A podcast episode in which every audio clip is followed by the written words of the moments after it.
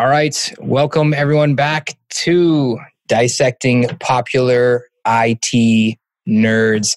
And uh, today we have York Hazet on the show. And he is the, I guess we are just going to say, like, you know, a pretty kind of a big deal IT guy over at Schreiber. And I shouldn't be looking at your website right now. I'm, I'm a little, I'm quite hungry. I haven't eaten yet today, so you know capers are looking fairly tasty to me. Your your beef base. Um, you guys are the flavor experts. Am I understanding this correctly? Yeah, yes, we are. Thank, thanks for having me on, uh, Philip. Yeah, we are the uh, fla- um, purveyors of fine flavors is the official company um, uh, um, you know motto. And um, i'm surprised you actually like capers because most people don't so good for you.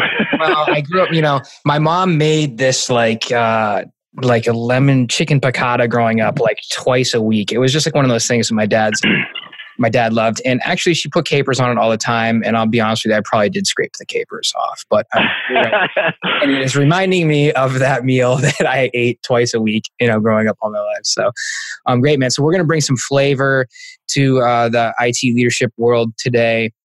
Um, but before we get there, uh, I just like to ask everyone this question because I this is just what I do, man. What was your first computer growing up? How'd you get into technology?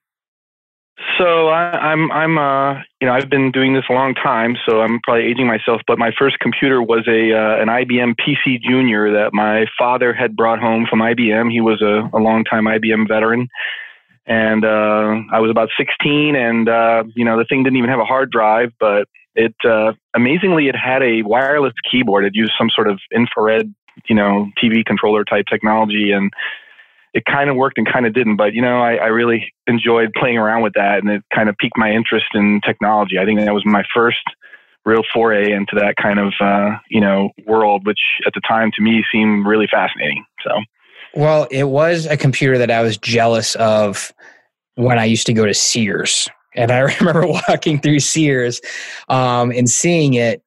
And you know, back then for us, it was like well, what game? Well, for me, it was. I don't know about everyone else. For me, it was what games yeah. can you play on it? Uh, how do I get this joystick? And uh, I never had the, I never got the PC Junior. Uh, mine was a, a, TI 99 was our first computer, which was still cool. Um, yeah. But what do you like? What, did you play any games on it? Did you have any games? What was it? Well, um, I had a TRS 80, which you know affectionately was referred to as the Trash 80, which was really my gaming machine, if you want to call it. And right, so, cool.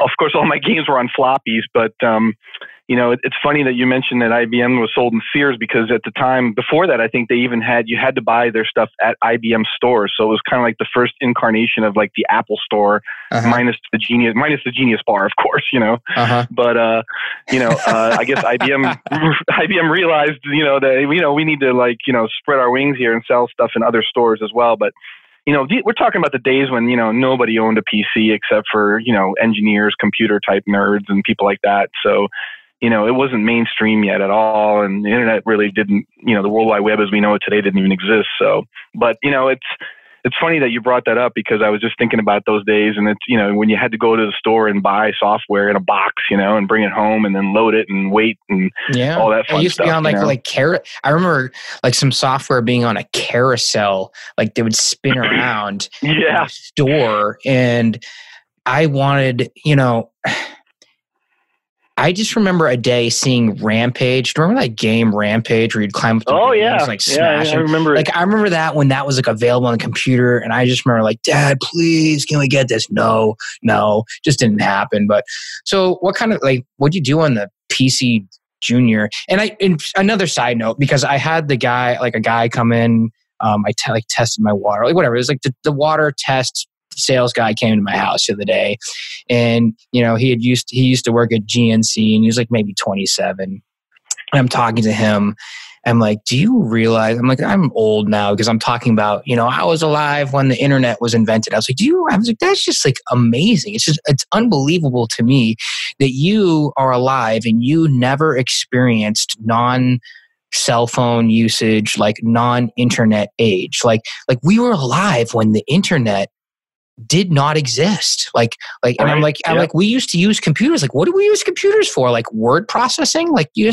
like we'd stick a disk in to boot it up, Then we stick a disk in for the word processor, and then we stick a disk in uh, uh, to just save one paper you know, and you'd have these like all these discs stacked up with your like school papers on it, and then you didn't need one anymore, so you'd put a little piece of tape over the thing so you could write And yeah, and no, you, it, you are bringing back a lot of memories. I mean, I mean, I remember even you know uh, um, uh, Texas or uh, no, who was it? The Radio Shack had released the tan- the Tandies, you know, and they they even had a cassette deck. You know, you would load your software or you know through a cassette tape, which to me was just you know that's uh, uh, amazing. Uh, like other, otherworldly, you know, it was like, what's going on here? You know, just, tape backup. Uh, yeah. Right.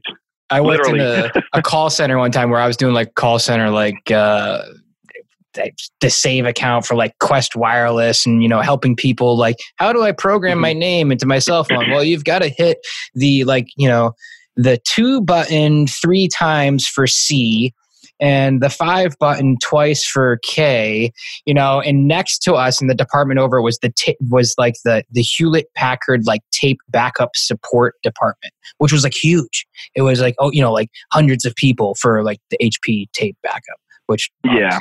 does not exist anymore. Although I bet people still have tape backups and people certainly still have Lotus notes. That's a subject for another time. Right. Um, so, so anyways, what did you do on this thing? How'd you grow? How'd you get into technology? It's just I could talk about this stuff all day for a thousand episodes. I'll probably have to move on from the uh, the what was your first computer. Sometime. so could I. Yeah. Uh, um, well, you know, funny. I'm going to nerd out on you here for a second, but my father had brought home this program called Prancer, which basically stands for print print enhancer, and it was an IBM program, and it allowed you to actually on a dot matrix printer. You know, if you remember those those old guys with the ribbon the ribbon ink. Uh, All you have to do is go to any airport yeah, you know, yeah, exactly. They're still using them amazingly. They're pretty reliable, but you know, they're noisy as heck and they take forever. But anyway, I digress. So, Print Prancer basically was a program that allowed you to create you know, very elaborate. Um, and again, we're not talking true type fonts here. You know, basically like mm. really cool print, uh, uh, um, you know, art on pieces of paper. So, so you could you make could like program, the big banner, like that you yeah. would put outside the garage door that said like "Welcome home," and it could have right. like a unicorn on it. Yes, and it was extremely pixelated, and by today's standards, it was laughable. But back then, it had a coolness factor. You know, it was like, wow, look at that. You know, the guy just did a whole banner, and if you look really closely, you can see tiny little letters in there. You know, and we could rip the pieces of paper in half in the little circles right. off the side. Yeah. All right. Cool. All right. So keep going. Yeah yeah, so I started playing around with that, and then it made me, you know, my dad said, hey, you know, you should try programming. So I started messing around with BASIC, which I think is what almost every programmer back then started with, and Logo mm-hmm. was another one where you could have little lines go different directions. And I just used to go like right turn forty five and go like right two thousand. You remember? Of course. Yeah, yeah, you remember. Yeah, so you could do colors and all kinds of different things, and it, I mean, it was just something to play around with to see what you could could could do, you know, and what how uh-huh. far could you push the boundaries. And I think that's really the essence of software development, even today, is like how far can I push this? You know, how how far uh-huh. can I get this? What can I get this thing to do for me? You know, and of course, you know, now we're talking about AI, but back then it was like simple stuff, like how do I get this line to go from this side of the screen to this side of the screen? You know, and how do I, how many pixels do I need? And, you know, uh, what longitude and latitude do I need? And, you know, it was, it was a lot of, you know, math and, and also just trying to figure things out and process and, you know, trial and error kind of thing, you know, but that's, that's what really kind of got me started, Philip. I mean, I was really like, in, you know, sort of engrossed in that. And I thought, man, this is really cool. And I think what, what, I, what set me apart from some of my peers was I could see the logical progression of this where it was headed. And I could say that, okay, this may look simplistic and silly right now, but in 5 mm-hmm. ten years, this, this could be really something, something to talk about, you know? And, mm. you know, word processing to me wasn't even that impressive back then because I was like, okay, you can do the same thing on a typewriter, but what, exactly. what can you make a computer do that a typewriter can't do? you mm. know and that's when things that's when you start you know splitting the atom so to speak so. it's uh, it's it's still mind-boggling every time I think about it. Every time I think about how fa- how far we came um, since electricity and electricity yeah. alone. Electricity alone is still unbelievable. Like someone was like, "Hey, how do I how do I extract a, a lightning bolt with a key and a kite and make it go, now go yeah. down wires?" That's another one that we really just, we just can't go down this. We'll keep we'll go forever. So, kind yeah. of what was the jump? Like, how did you um So, like, was it college? Was what was the first job in IT? Kind of like, let's fast forward a little bit and, and kind of get to yeah. that right now. Well, okay. So I, I, basically, when I went to college, I started doing, um, you know, I, I, initially went into computer science, which to me was not really, um, you know, okay, let me back up. So originally I went into aeronautical science thinking that maybe I wanted to get into aviation, but I got kind of bored with it because it was more, you know, physics and it didn't really have the, the, in, the panache that I thought it was going to have. So I, I switched over to computer science and then computer science was more writing device drivers and operating systems and hardware extra abstraction layers and getting into the guts of, you know, assembly language and things like that. And that was a little bit too deep for me because um, I realized that some of it was just probably beyond my understanding and it required a level of dedication that I don't know if I had at the time, you know. And so uh-huh. I switched over to uh, computer information systems, or what they sometimes call management information system, which yeah. is more business oriented computing.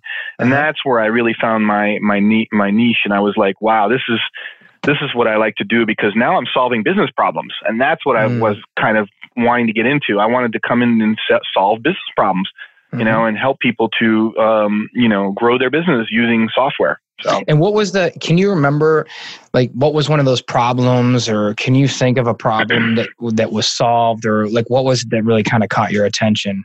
I'm just curious. Well, yeah, so my first job out of college was working for a company called Nas- uh, NCCI, National Council for Compensation Insurance, and mm-hmm. basically they were they're a workers' comp data uh, data warehousing firm, and I had been assigned to a project uh, to, called Retrospect Retro Rate. We had a software called Retro Rate, which does mm-hmm. retrospective rating, and I'm not going to bore you with all the details, but basically it's something that actuaries use to determine um, you know, insurance rates for different types of workers' comp claims, and it uses basically bean statistic, yeah, statistical manipulation. Insurance guys basically. and bean counting. Yeah. Okay, gotcha. How much should we pay? So, yeah, exactly. You got it. So, long story short, I had to sit with actuaries who are very intense mathematicians and take what they know and make the software do that. And that was quite a challenge for me because I had to base. It was the first time I had to take a business problem and make the computer software do that problem for them so that mm-hmm. they didn't have to do it by hand or manually. So mm-hmm. that that was a challenge, and I really enjoyed it because it really pushed me to my limits and said, "Okay, let me see if I can get the, get the computer to do this." And and I wrote the program in C at the time. But you know, it um, it was a challenge because we were dealing with rounding and mathematical, you know, uh, equations that were very intense and and and quite a bit of data, which you know at the time databases were not as robust as they are today. So, you know, mm-hmm. there was a, there was a lot of things involved in that, but it was it was pretty cool though. I really enjoyed that. You know, that that really was my first. I, I would want to say success. You know, with with writing software to solve business problems. I remember the first time I saw C like big, thick textbook. I can still remember where it was in college, and I was a creative writing major, so I looked at that and just was like, like ah, I'll, never do, I'll never do that. yeah, like it's like, how did I end up in technology? I would, you know, everything that just a little bit about me that most people don't know is everything that I ever said I would not do has happened to me. So don't, just don't ever look down upon anybody yeah. for anything or any reason. That's that's the lesson in life uh, because right. I have been blessed. it's, like that, with, it's like that. It's like that commercial on TV where the guy's like, "I'm never getting married," and then he's like, "I'm never having kids," and I'm never having a second kid, and I'm never moving to the suburbs. And I have never seen that commercial, but that's me. I've yeah. never seen that. I, I used to say like, "I'm never getting married." I'm married. I'm never having kids. I have I have eight right. kids. Um, I used to be like like cheerleaders are like so you know like they're so cheesy. Like I'll never. I'm married to the captain of the cheerleading team. Um, everything that I ever said, you know, I'll never be in sales. Yeah. They're like such you know sales people. You know, uh, you know everything that I ever said has happened to me. So um, I'll never go on a ketogenic you, you can't, diet. You can't, can't, predict life, right? it's like a blessing for me. It's it really is. You know, like so every time every time I look down, I'm like, oh, be careful. And then something will happen to me, like, oh, I forgot to like be careful about that one. Anyways, uh, moving on. Um, so we keep hinting at data. I don't know if we're going to touch on data yet. So I don't think we're going there yet. I think what's very, what's really cool to me uh, really fast forward, and this is important for for people out there listening, uh, other IT directors, system admins, because you said something that was pretty mind blowing to me the other day. I don't even maybe maybe I'm really I, I might be um, maybe maybe I'm over embellishing this when I say mind blowing, but it was bold, and I think it's right, and I think it's what everyone needs to do. Um, and it's when you go to get a job in IT or what the mindset needs to be or setting the right expectations. I think it was pretty powerful that when you went to go get the job that I don't know if it was wh- where you're at now or or what it was, but you basically said if you're looking to hire someone to babysit the systems, right, versus modernize, don't hire me. Right. And I just think that's so powerful because technology is a business force multiplier. And you were seeing that early on in your career as, you know, I really liked solving business problems. And we've got so many businesses out there that are treating IT still as kind of a cost center. Um, so I'm just curious. I never asked you the other day when we were talking. when you said that, what did they say back? Well, I mean, it got me the job basically because that's what they were looking for. You know, they they didn't want to have a guy to come in and babysit and just do business as usual. They wanted somebody to help modernize and to be a uh, you know, to help effectuate change, you know, and to bring about, you know, um, um, better ways of doing business and also modernizing in terms of, you know, keeping up with what's going on with the business world today, which is evolving at a, at a torrid pace right now, you know, so um, you know, we don't want to take you, one. You know, we don't want to take one caper out of the jar to save money and sell more capers. You know what I mean? Like, yeah. or you know, and create better profit margins. We just want to sell mm-hmm. more capers. Mm-hmm. Um, mm-hmm. So when you come in and you look at a situation like that, um, kind of what's the first what's your first step? and the reason why i'm asking that is for anyone out there that's like wow i, I want to do that or like i'm mm-hmm. i'm i'm with you there i want to step out of this you know cost mm-hmm. center crap that i'm stuck in or i want to just do right. more um, what's your first kind of i guess what are the set of glasses that you're looking through the lenses that you're looking through how do you come mm-hmm. in and kind of evaluate and do things well, you know, it, it kind of goes back to what you had said the other day about, you know, IT used to be viewed as the the guy who basically uh, works in the data center and they just, you know, shove food under the door and nobody, you know, doesn't talk to anybody and doesn't acknowledge anybody unless they send a, a ticket. You know, those days are gone. Obviously, we're now in, a, in, a, in an era where IT is expected to be, uh, you know, a leader for change and to bring about, you know, um, uh, an active you know, um, to be an active participant at the table. So I always like to say it used to be back in the days, let's make a business plan and then let's call the IT guy in. Now it's changed. It's we need to make a business plan. Let's get the IT guy in here. You know what I mean? It's, it's, there's a slight nuance there. And what that means is, you know, companies are starting to realize that before they go into a new business model or change or any kind of change or whatever in their business model, they need to include technology at the table. They need to have a seat at the table, obviously. If they don't, then they're setting themselves up for problems later on down the road. But anyway, mm-hmm. getting to your question, I think the first thing that an IT director needs to look at, or even any kind of IT leader, is what you know, today IT has been commoditized in a lot of areas. So you have now uh, email as a, as a service. You've got uh, unified communications as a service. You have storage as a service. Please don't say that's commoditized. Yeah, I mean, I get it. You Telecom know, and internet's commoditized, but you still got to call one eight hundred go pound sand and, and yeah, deal with that do, customer you. Do, but what I'm saying, what I'm saying you is, don't. Is you, My you, point is, you don't. but, but anyways, keep going. What? Go. Oh, My okay. point is, like. Well, the the UCaaS because that's what I do, right? Like I do UCaaS yeah. internet. And my point is is like, no, it doesn't need to be if it is being commoditized, then we're losing out, we're wasting time, right? Because right. we can't just call up and order a circuit from Comcast. We can't just call up and order this because um, at the end of the day, it's going to get installed with you know someone that's like a project manager that's a butt in the seat and then when they don't respond to you that affects your organization so it doesn't it is commoditized to a degree as far as pricing goes and historical pricing and data and we're going to get to that in a second but right. Um, we need partnerships and we need uh, the right partners supporting us that's just me being hyperactive there so but, but yeah. keep going well, no, and and and again, what I was getting at, and, and you you brought that out, is that what, there are certain things that an IT director should get out of his IT shop that is not providing any value add by running that from within his shop. So it, I'm I'm not providing any value to my to any business that I work for by having my own telephony guy on staff, having my own security guy on staff, having my own exactly. you know uh, email Perfect. guy on staff. You know, yep. I need to move that out and have someone else do that who does it better and more efficiently.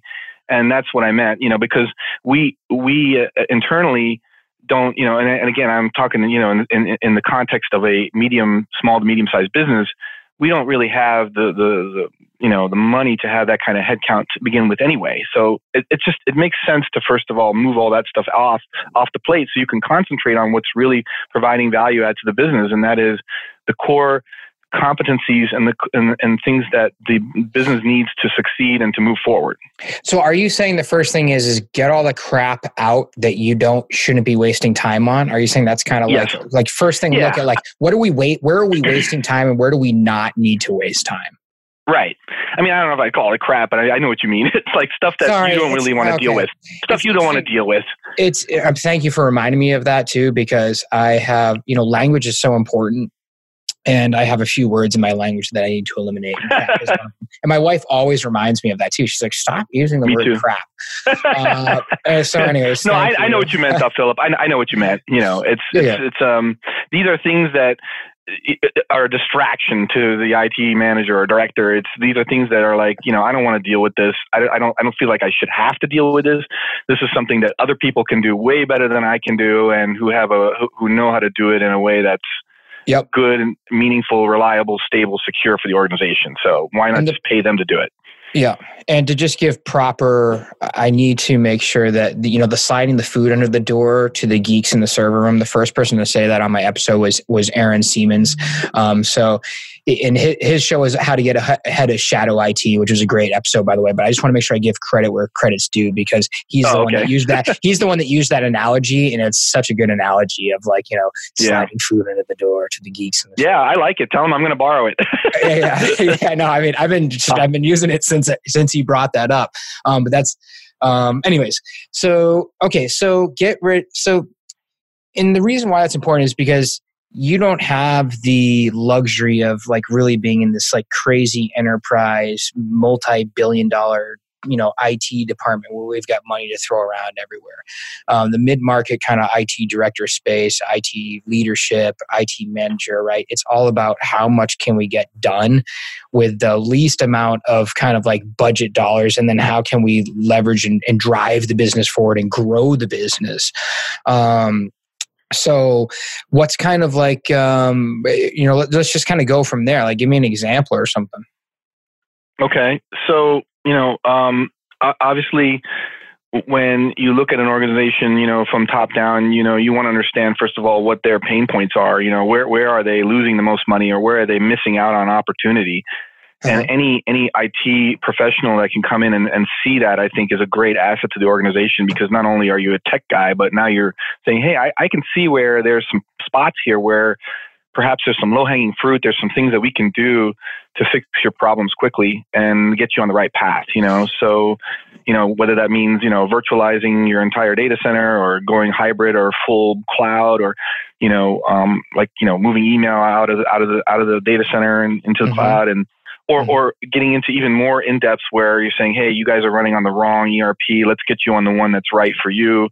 You know, so that your business runs better. Or, you know, um, or looking at your CRM and seeing whether it's really tied closely into the way you do business, or whether it's whether you're trying to fit a square peg in a round hole here and using a product that's expensive and isn't really being fully fully utilized. Because that's that's another thing, Philip. I see a lot of organizations that buy very expensive software and maybe they're only using like 25 30% of it which is a tremendous waste of money you know and crazy overlap and crazy yeah, overlap yeah you know I dealt with it the other right, day. You, Yep. Uh, you, or, or, like you said, there, there could be two software packages and they're kind of almost doing the same thing and they're buying these, they're paying licensing on this stuff every year and it's not cheap. You know, it's, we're talking a lot of money. Well, I can tell you anyone right now um, that has E3 or E5 uh, O365 licensing and mm-hmm. a separate hosted provider and a separate file share type of chat inner office collaboration tool, right? Anyone that's paying for O365 and not leveraging the like teams and leveraging everything of that license, like that's just one example that I see on a daily basis. Yeah. I've got some people that are like, hey, we want, we're trying to drive home teams. We want you to use teams. We want you this. Well, why aren't you, you know, I don't know if you know this, yeah. but if you've got E5 licensing that you're paying for, and then you're paying another 25 or $30 per license for your hosted voice over IP seat, uh, here's a little secret. I can show you how to only pay $4.95 for your hosted VoIP seat and it's be fully integrated with the Microsoft Direct with Microsoft Direct Partner. Um, there you go. So, and there's like a huge, you know, and now you don't have to have, you know, multiple chat platforms. You don't have to have multiple, you know, you can really bring it all in house if you're a Microsoft shop. Some people aren't. Some people yeah. like, you know, some people are yeah. G Suite, and that's fine. Um, right. But that's just like one example, obviously. Um, you mentioned, um, you know, ERP, CRM, the right stuff for you. I guess how do you go about it? You know, because how are we collecting mm-hmm. data? And this is where we get in with data. And data is so powerful, and I don't think people really understand. Data's data's as powerful as the computer being invented. And right, I mean, it it really gets mm-hmm. that far because we've been collecting data for so long, and a lot of people have data, and and now it's about software sifting through data. Uh, anyways. Mm. How, how do you go about data and collecting it and making a decision?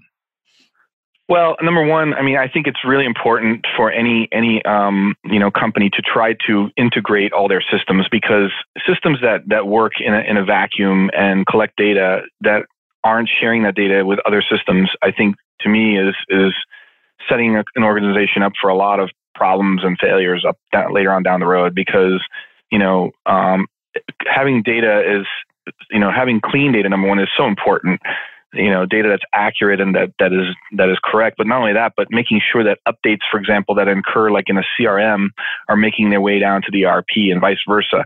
You know that that kind of communication really should be something that every IT director puts their foot down on and says, look, I insist we got to have that integration. Otherwise, it's just not going to work for us, you know, and, and it's going to cause a lot of hassles because you're going to have a guy running a CRM report that shows, you know, daily sales history or, or sales history, and then the other guy's going to run it out of the ERP, and his report's going to look a little different, and then they're going to be like, well, why are they not matching up? You know, and then you've got all these people scratching their heads and wondering, okay, well, which which which mm-hmm. system is our system of record? You know, which what's the source of truth here? You know, so and then on top of that, there's a human factor as well. Yeah, exactly. You know, human factor. How are and, you entering the data? Are you just entering BS numbers? Are you just entering? Right. Yeah, I mean, it's like how yep. often do people just enter something in to just get to the next screen?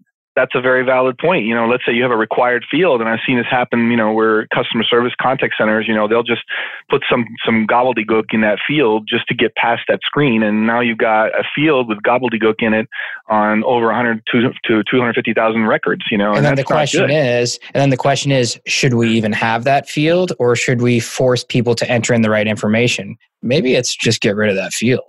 yeah, yeah, you know, there. that's that's that's the thing I think that is really uh, opening people's eyes, and I think you know BI and data analytics is, is is sort of putting the finger on the on the pulse of that, where you know we need to understand the data that we have, whether it's useful or are we collecting informa- uh, superfluous information that is of no value to the organization. So, or is there data we should be collecting that we're not? And I, and, and I think IT can help to you know um, spearhead that conversation and engage other departments to make sure that that's happening. Because mm-hmm. if that's not, then you really are uh, you're only hurting yourself as an organization because you're not fully leveraging what you could potentially leverage and the data that you could be collecting. You know, so you you brought up a very good point. You know about that. That's that's really I think the crux of it in the very beginning, and then obviously you get into yeah, you know data class data classification and making sure that you have the right um, you, that you have it secure and, and accessible to the correct people within the organization. Anyone that solves this, anyone that's a real good, anyone that can solve this stuff is going to be worth is just worth their weight in gold. You know. Yeah. I mean, in the like I was saying earlier, the metaphor for this that the, the person that experiences this on a daily basis, every single day, every day, is all of us when we go to the hospital or we go to the doctor. Right? Yeah. Because how often do you go to your doctor? Oh, now you got to go to the hospital and get an x ray. You got to go get a blood test. You got to go. Then they got to enter all your information again. And then you got to go from the first floor to the second floor. They got to enter all your information again. And it's different fields. Yep. People, once they figure out how to communicate effectively in the healthcare world, that will be that's in and yep. what's really getting in the way is obviously it's ironically business gets in the way there because everyone wants to everyone wants to sell their electronic medical record system and this isn't going to mm-hmm. talk with that and then we've got to move databases but uh, mm-hmm. That's just yeah. me having too much coffee this morning, going off on a tangent. um, so last time we talked about um, kind of just solving some general problems, um, whether it be you know swiping in and out type of stuff and standing tablets and solving for problems. And just give me some examples for other people listening here of like mm-hmm. maybe they haven't. Um, maybe they're up and growing, maybe they're young, maybe it was. How can some other other people listening to the show get involved with creating positive business change? Like, what are some of the habits, mm-hmm. some of the things that we can do? Well, um, you know, for starters, I think that you know, and and and, this, and again, I work for a manufacturing and distribution company right now. So we we basically, um, you know, we manufacture spices and food bases, you know, soups and things, and and we also have an independent distributor network. So anything that I do obviously focuses in around that. But you know, to answer your question, um, this goes back to the pain points. You know, um, the first thing I asked, obviously, when I was here was, you know, when I looked at our distributor model and I looked at their point of sale system, I said, what, what are your pain points there? And they're like, well, you know, they're using these old laptops and they don't really like them and we'd like to upgrade, you know, and I'm thinking, okay, but what's your goal? And they're like, well, we just we want to get off the laptops. And I'm like, okay, that's not really a goal. I'm like, what what's your goal? What are you trying to achieve here? And they're like, well, we want our we want our distributors to be able to sell faster and to be in and out of each kitchen, you know, and food service kitchen within, you know, uh, a fraction of what they spend time they spend now. So, okay, so, so hold on, that's natural to you.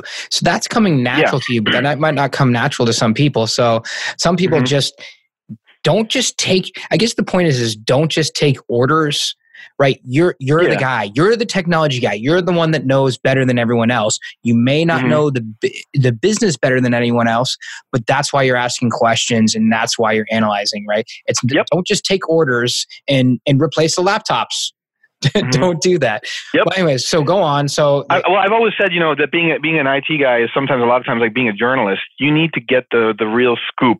You need to dig. You can't just take what the people tell you at face value. You need to go deeper and get the real story. And some people might be scared to do that because with that comes responsibility and any and now you've taken ownership for the change. Right. Yeah, right? I mean, it, it, in, in like a way, if you had yeah. just replaced I mean, the, if you had just replaced the laptops, you could have done that and gone right back to um, them slipping food underneath the door into the server closet and just uh, gone and clocked in and clocked out, and you would have. Yep. But like you said, that's not why they wanted to hire you, anyways. Um, yeah. Instead, you had to take responsibility. So now, any any changes that you make, the results are now on you. So mm-hmm. let's talk. So yep. what happened? So what happened? So we're obviously we didn't go laptops. We didn't. So by by capturing that information, by now understanding what the goal is, the business objective, so to speak, I now have something I can go to vendors with and say, this is what we're trying to achieve. If you know a way in which we can do this in a very cost effective manner, let's talk. You know, and that's kind of I, I mean, I hate to you know, sound simplistic, but that's really how the conversation starts. And then it gets, of course, into the granularity of what we need to do. But you know, I'm going to have to go. I'm going to have to do a show of how we talk to vendors someday because that's yeah. I mean, that's another yeah. one because how you start weeding out what vendors are actually actually care and understand what you're saying versus the vendors mm-hmm. that are just going to give you some sort of like you know right. Whatever. Yeah, because you you and I both know most, most vendors start off with this is what we have, this is what we can do for you, and do you like it? You know, and it's like, uh, you know, it's, a great idea. If you replace your entire yeah. ERP system, we can include. Right. Yeah. Right. Now, now the worst part is when you come with what you want. You know, immediately they start thinking. You know, they see dollar signs. Oh, we're gonna we're gonna customize the heck out of what we have. You know, and I'm, you know, that's not the right answer either. So what you want to find is the vendor that most closely matches what you're looking to do and can solve your business problem, you know, that can help you to like you said partner with you to to get you to where you want to be, you know. Yeah, and I think the answer to that is don't go direct. My my, right. my personal opinion is never go direct to the vendor. Go to someone that's been in that space that understands yep. that space very very well. It's been in that space for a long time. Yes, I totally agree. You know, having a consultant who's vendor agnostic on your side is a big plus because now you have somebody who's on your side and who's looking out for you and who's helping you to find the right vendor mix. And not the first that, person that's ever they're, said they're, they're a firewall. They're a firewall for you because you don't have to deal with yeah. all the phone calls and emails from all. Because you you know as well as I do, once a vendor gets you as a, protect, a potential hot lead, they're going to just pound you with phone calls and emails and demos and, oh, we want to send our guys, fly them down there to see you and blah, blah, blah. You're yeah, like, I don't, I don't, I don't want to do that yet. I first, you know, we're still in the preliminary stages here and we want to make sure you guys are mm-hmm. even right before we talk to you kind of thing. you actually just explained my whole value add. I'm actually really, sh- you're the first person to ever really restate my value add without even us even talking about it. You said vendor yeah. agnostic. I say carrier agnostic all the time. Yeah. Yep. Um, yeah. That's, that's huge, uh, Philip. That's, that, that is a big value add today in today's market because there are so many competitors out there and you know, there are a lot of choices. There's a lot of choices.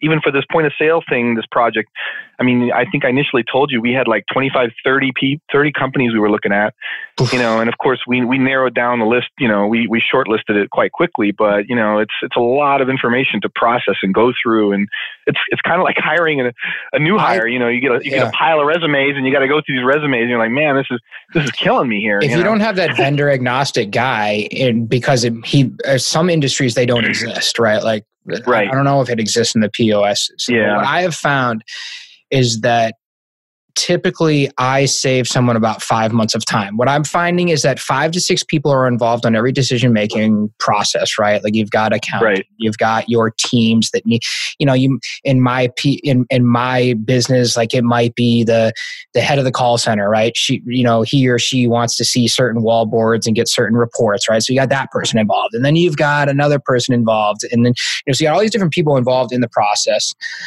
um, it takes i would say tr- like a lot of times for people like up to eight months um, right and if you've got that yep. person that has the knowledge already it eliminates five months of that of sifting right. and meeting with vendors and you know absolutely and, it's it's a huge help um, anyways, um, so let's go back to what we were doing. What we were doing when um, you know the replacing the, the laptops. Right. Yeah, so basically, you know, we settled on a on a tablet based system that has an Android applic- application that is very tightly integrated with our ERP, which is something they've never had here before. Mm-hmm. And um, you know, obviously, having a tablet also offers up an, uh, you know a plethora of, of, other options, such as you know having a GPS or a route book mm-hmm. for the delivery guys. Um, you know, having um, you know um, some sort of uh, intranet or extranet, I should say, that they can go to download sales materials, promotionals, um, mm-hmm. you know, look at training videos, you know, just keeping these guys on their toes about what what are what we're trying to promote and get out, get the word out, you know, and it, you know they Making can chat now with easy. customer service. You know they can ah. they can they can contact IT or inventory or whomever if they need support. It uh-huh. just opens up a whole bunch of new things that they can do now that they couldn't do so easily before. So, what were some of the metrics, or what were some of the things that we the bullet points i guess give me bullet points yeah. what it what what did okay. we not have before that we have now and and what were like oh i never thought of that like wow that that would be great you know like what were some of the things mm-hmm. that the key st- stakeholders said that you made suggestions and mm-hmm. like what were some of the things well, you know, the, the laptop-based system was very antiquated, and of course, it, it, it, it, you know, it required them to be online to transmit their orders for the day. And you know, being that they're driving around and a lot of these guys didn't have, you know, uh, MiFi or any kind of uh, jetpack or whatever, you know, they or or tethering USB on their phone. They, wireless they, card. Yeah, yeah, gotcha. Yeah, they weren't connected, so they're all day they're going around ringing up orders and you know invoicing customers and what have you, and then at the end of the day they're transmitting everything up to us, and then we import it into our ERP. But that was a very kludgy, cumbersome system because obviously sometimes things would not work. They would get you know they wouldn't import there were be errors get deleted double double yeah. entry not definitely yep. not real time it wasn't real time yeah inventory inconsistencies you know yeah. and you know we would spend sometimes hours sorting through you know all kinds of um, you know data import errors and trying to figure out what happened gotcha. it's just it's just a lot of work for everybody and it didn't really uh, help them much. And of course, they, in the field, they were using, you know, that, we were laughing about it before, but they used these little portable dot matrix printers with the three ply paper, you know, so that mm, the nice. customer gets one and they get one and then they mail one, you know, snail mail and the other one in, you know, with the signature on it. Huh. So it's just it's just very old way of doing business. Yeah. It worked. You know, I'm not going to say it didn't work. It worked, but it, it, there was no room for expansion or growth. Mm-hmm. And you know, competition could easily come along and and and you know outdo that. You know, and yeah. it just it just wasn't a very smooth way to handle transactions. It wasn't wowing the customer, you know, because I'm a big, yeah. you know, wow the customer kind of guy. I'm all about customer experience, you know. So, mm. you know, bringing in these tablet based systems was kind of almost like a like an enlightenment for them because uh, now they could capture electronic signatures. They could do, you know, they could do swipe payments on site. They could, you know, contact people very easily. They, whether it be the hmm. regional mm-hmm. general manager or customer service, they can chat with them. They could mm-hmm. Do video conferences just stuff they could never do before, you know. Video and, conferencing. And, what were we doing video conferencing for? Well, not really like video. I mean, I meant like Skype or something. Well, could, you know, yeah. If, yeah, if they wanted to. A lot of them don't do it, but gotcha. you know, it, it, it, it, like if they wanted to have a presentation, let's say, to a chef in a food service kitchen, let's say in a hotel. Yeah. Oh, they cool. could have the, they could have the regional general manager on the, on the tablet, and then they're talking next to him, you know, and they're both yeah. doing their little sales pitch, you know. So yeah. our beef um, base. Did I did I tell yeah. you about our beef our new beef base that's grass fed? Uh-huh. Um, yeah. anyways, um, that's go. awesome. So yeah, obviously a, a huge um, a huge difference.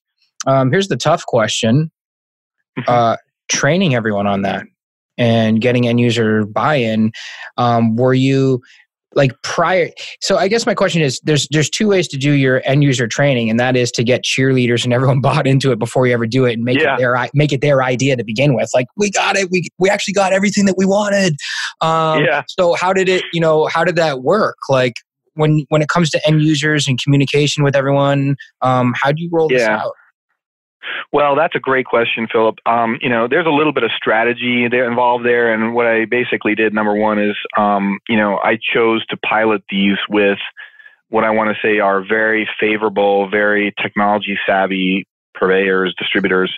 Mm-hmm. These were guys that were very open arms about it, you know, and, you know, I didn't mm-hmm. pick like the most cantankerous guy we have who's been working for the company for 30 years and who doesn't want to, you know, deal with technology at all and have yeah. him start using it. You know, that that's a bad uh-huh. move. Yeah, so get, like, get, get a who, bunch of people on your side first. Yeah. Yeah, get get people on your side because they will then, you know, champion it to other people in the, in the distributor network. They'll say, "Hey, you know, we started using these tablets and they're really great. You know, you guys need to get on these things because we're we're you know, we're crushing it now. You know, we're being, we're doing deliveries, more deliveries than we ever did per day. You know, we're like the UPS guy. We're in and out. You know.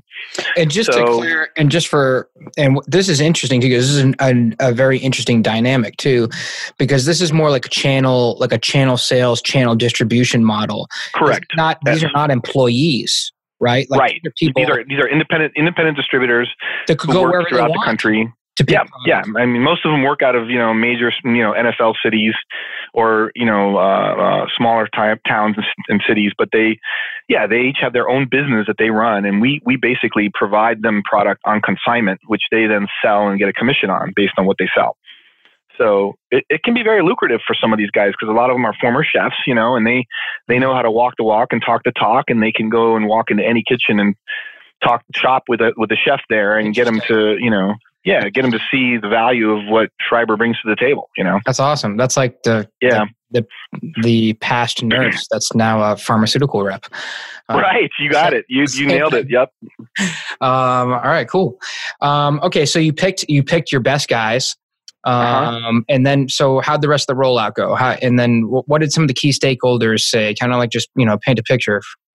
Well, you know, um, obviously, um, you know, as you know, most IT guys are not usually good at explaining things. Sometimes, like you'll you'll ask them what time it is, and they'll tell you how to make a watch. You know, so it's like, you know, you you. Uh, and then so what I did is I, yeah, exactly. They they give you more information than you wanted. So what I did is we we have a corporate trainer, um, you know, and she also handles all of our uh, sales training as well. But I engaged her and basically said, look, we need to build a training curriculum that um, is user friendly. Number one, number two, that uh, you feel you could go around and show these guys how to do in a in a very um, you know uh, effective way. So by using her knowledge and her her training abilities and and getting her involved, I think was a big help because that that basically um, allows us to um, you know um, get training that is meaningful out to our distributors. You know, not something that a not some PDF manual that that an IT guy wrote that is makes no sense to them. You know. So you asked for help. Yeah, basically. Yep. Yep. Because uh, training is training is, is you know a tricky beast. Um, you know, people always think, oh yeah, just throw a trainer in there and problem solved. You know, but no, it's not that easy. You know, training there are nuances to training, and as you know, there are good trainers and bad trainers, and you know you want somebody that obviously understands their audience and knows how to convey information in a very effective way and it's important and to have a trainer that users. I mean, you've got yeah, you got different end users, different personalities. Like I mentioned before, you know, you got some guys who are like are ready for this with open arms, and you've got other guys who are like, I want my laptop, give me back my laptop. you know, in in telecom on a daily basis. So you've got a millennial that says, "Why do I mm-hmm. need to sit in on this stupid, you know, right? Um, just send me like the cheat sheet. Like, I mean, it's a soft phone. Like, how hard is it? I download the app." Yeah. You know? I right. mean, come on. And then you've got, you know, some, you know, maybe you've got an, a guy that's been the head of the law firm for whatever, and he wants mm-hmm. his line line one, line two, line three button on his old Nortel phone. And what do you mean? Right. What do you mean? There's no you know line anymore. You know i mean? Like you know you just get yeah. to know i mean that's the person that you need to literally you know he's kind yeah. of important. You got to stand over his shoulder and here's how you transfer a call. Here's how you put yeah. hold, you know? Um you know that type of i still remember i still remember when microsoft office introduced the the the tab on top the smart or fast tab or whatever they call it. Mm-hmm. i don't know which version it was but man did that create waves throughout the country because people were so used to going into the office menu and finding what they want very quickly. And now everything was changed and people just freaked out. You know, they just went nuts. Mm. And, you know, you would think something so, something so, you know, innocuous like that would not really affect users, but it did. You know, there were some users who were visibly upset by that. This reminded this reminded me of that Saturday Night Live skit where they were making fun of the Microsoft paperclip guy. Yeah, oh yeah. Jump on yeah, that was cool. and like that was right. Hilarious. Yeah, I see you're trying to do X, Y, Z. Can I help you? And you're like, turn this guy off, man. that was so funny. Or it was a dog. They also had a dog too. One of the funniest skits ever. So, okay, so man, last question. What's any piece of advice out there for um, I don't know any other IT directors listening. Is there any any tips that you have? The other word, by the way, the other the other vocabulary word other than crap that I need to eliminate from my vocabulary is, is tricks. I say any tips or tricks, and they say, "Well, I'm not trying to trick." Yeah. And I don't mean like trick, and I'm not running any tricks. I'm just, you know, I mean, oh, you're right. Just eliminate that word. Um, right. So, tips, uh, best practices, like anything that you do that you just kind of do naturally that might be like, I don't know, a secret tactic. Yeah. I, well, I wouldn't call it a secret, but I mean, I, I see a lot of guys who don't do it. I think they need to talk to their, you know, uh, superior, who whether it be a C-level exec or whomever or vice president, and they would need to tell them, I need a seat at the table when projects are being, you know, um, initially thought about. You know, I, I don't I don't want to be called in when the pro, the business decision has already been made. You know, and uh, I think they words, need hey, to be adamant about a, that. We just purchased a new uh, CRM. Uh, can you go implement it, please? Right. Yeah. That's just that's bad. That's so bad on so many levels. I can't even tell you because. you know, it's just, it, it, first of all, it demotivates a lot of IT professionals because they feel like they were not even part of the decision. Therefore, their opinion doesn't really matter, you know, and that nothing could be more wrong than that. But I think they really need a seat at the table when these when these when these business ideas are being thrown around because they might even be able to uh, um, you know add to that and say, look, you know. Um, have you thought about this or have you thought about that? You know, there are different avenues, there are different ways to do things, you know, and mm. with technology today, as you know, there's options. There's a lot of options. So, um, yeah, that's, that's really my advice I give to a lot of IT leaders that if you're not sitting at the if you don't have a seat at the table where decisions are being made about the future of the company then you probably are being sidelined by a lot of what's going on and you're probably you know being having projects forced down on you that you may not even be uh, you may not even be able to do successfully because you weren't even involved in the in the decision process so. I, I ran this survey i ran this survey on facebook um, of mm-hmm. all pla- of all places, um, and I, I I ran the survey to IT directors within uh, 200 to 1,000 employee companies, right? And I, uh, the question that I asked was like, what best describes your decision making process, like within the companies? A, legacy break fix mindset, right? Yeah. Um, B, uh, B was stakeholders make product decisions and hand off to IT for execution. Uh, right. Let's see. C was IT makes purchasing decisions based on appropriate budget. And D was advanced purchasing policy using proof of concept and financial with you know financial and legal stability like you know right right so yeah. like, the, like probably like all the arrogant guys answered like D, yeah. which, was re- which was really not many, right? Right. I was shocked at how many people yeah. selected B. Stakeholders make yeah. decisions and hand off yeah. IT for execution. It's a big problem, Philip. It's a big, big problem.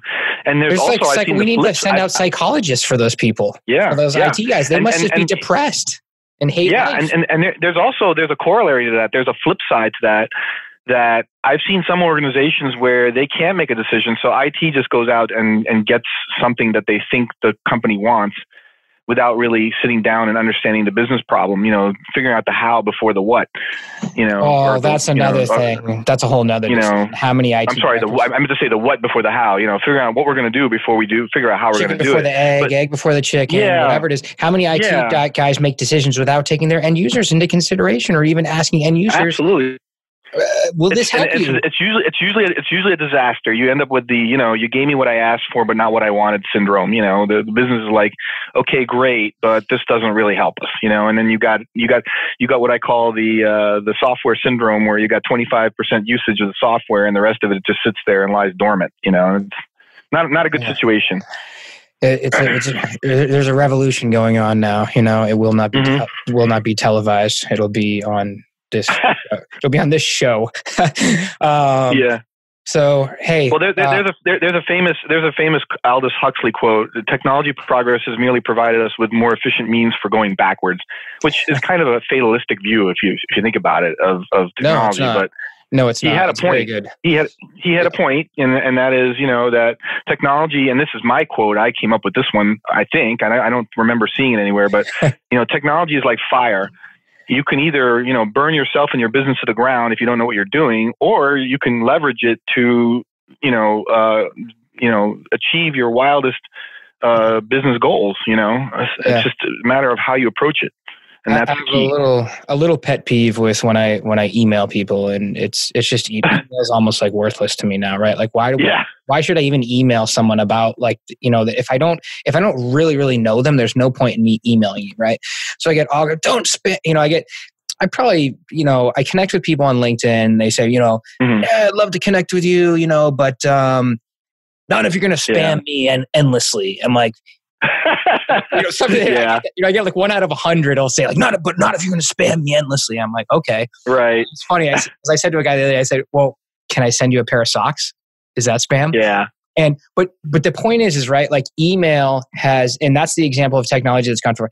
E- email is just the worst way to tell anyone about a product or service nowadays. Right. You have a better yeah. chance of sending them something in the mail. Yeah, and especially with this. And back in the day, it used to be junk mail. It used to be just like junk mail, junk, yeah. mail, junk mail. But now right. it's like it has gone backwards. It literally is. It has yeah. absolutely gone backwards. I have a better chance. Well, e- e- email email filters have gotten much more sophisticated now too. They can tell whether it's a, an advertisement or or a sales pitch, and they'll just throw it into a you know a junk mail folder. Well, true, so, but I'm just you, you know, know, for the guy that's trying to sell you the square peg in the round hole, like of the 300 yeah. wants to fly in from. Arkansas, of you know, like what you basically just said, right? Like that guy will get through. Um, but mm-hmm. he should not be using email. He should uh, right. send you a. No, I agree. I agree with you. Um, this has been a, uh, a fun conversation. Um, uh, a, a, lot of fun. I've I'm fully caffeinated. Yeah, I enjoyed it too. Uh, so so you have provided some value information, some valuable information, and I have blabbed a little bit. Um, so thank you very much for being on the show, man. And uh, the next next great win or or business, you know, just please like share the stories, share the success stories, uh, so I can have you back on the show. Absolutely, Philip. It was a great pleasure and an honor to be on, and I enjoyed our discussion a great deal. We, we, uh, you know, it's always great to talk to a colleague and share ideas and, and learn about things, and got some, even got some great anecdotes and quotes out of it. So it's always yeah. fun. awesome, man. Have a great day. You too. Take care.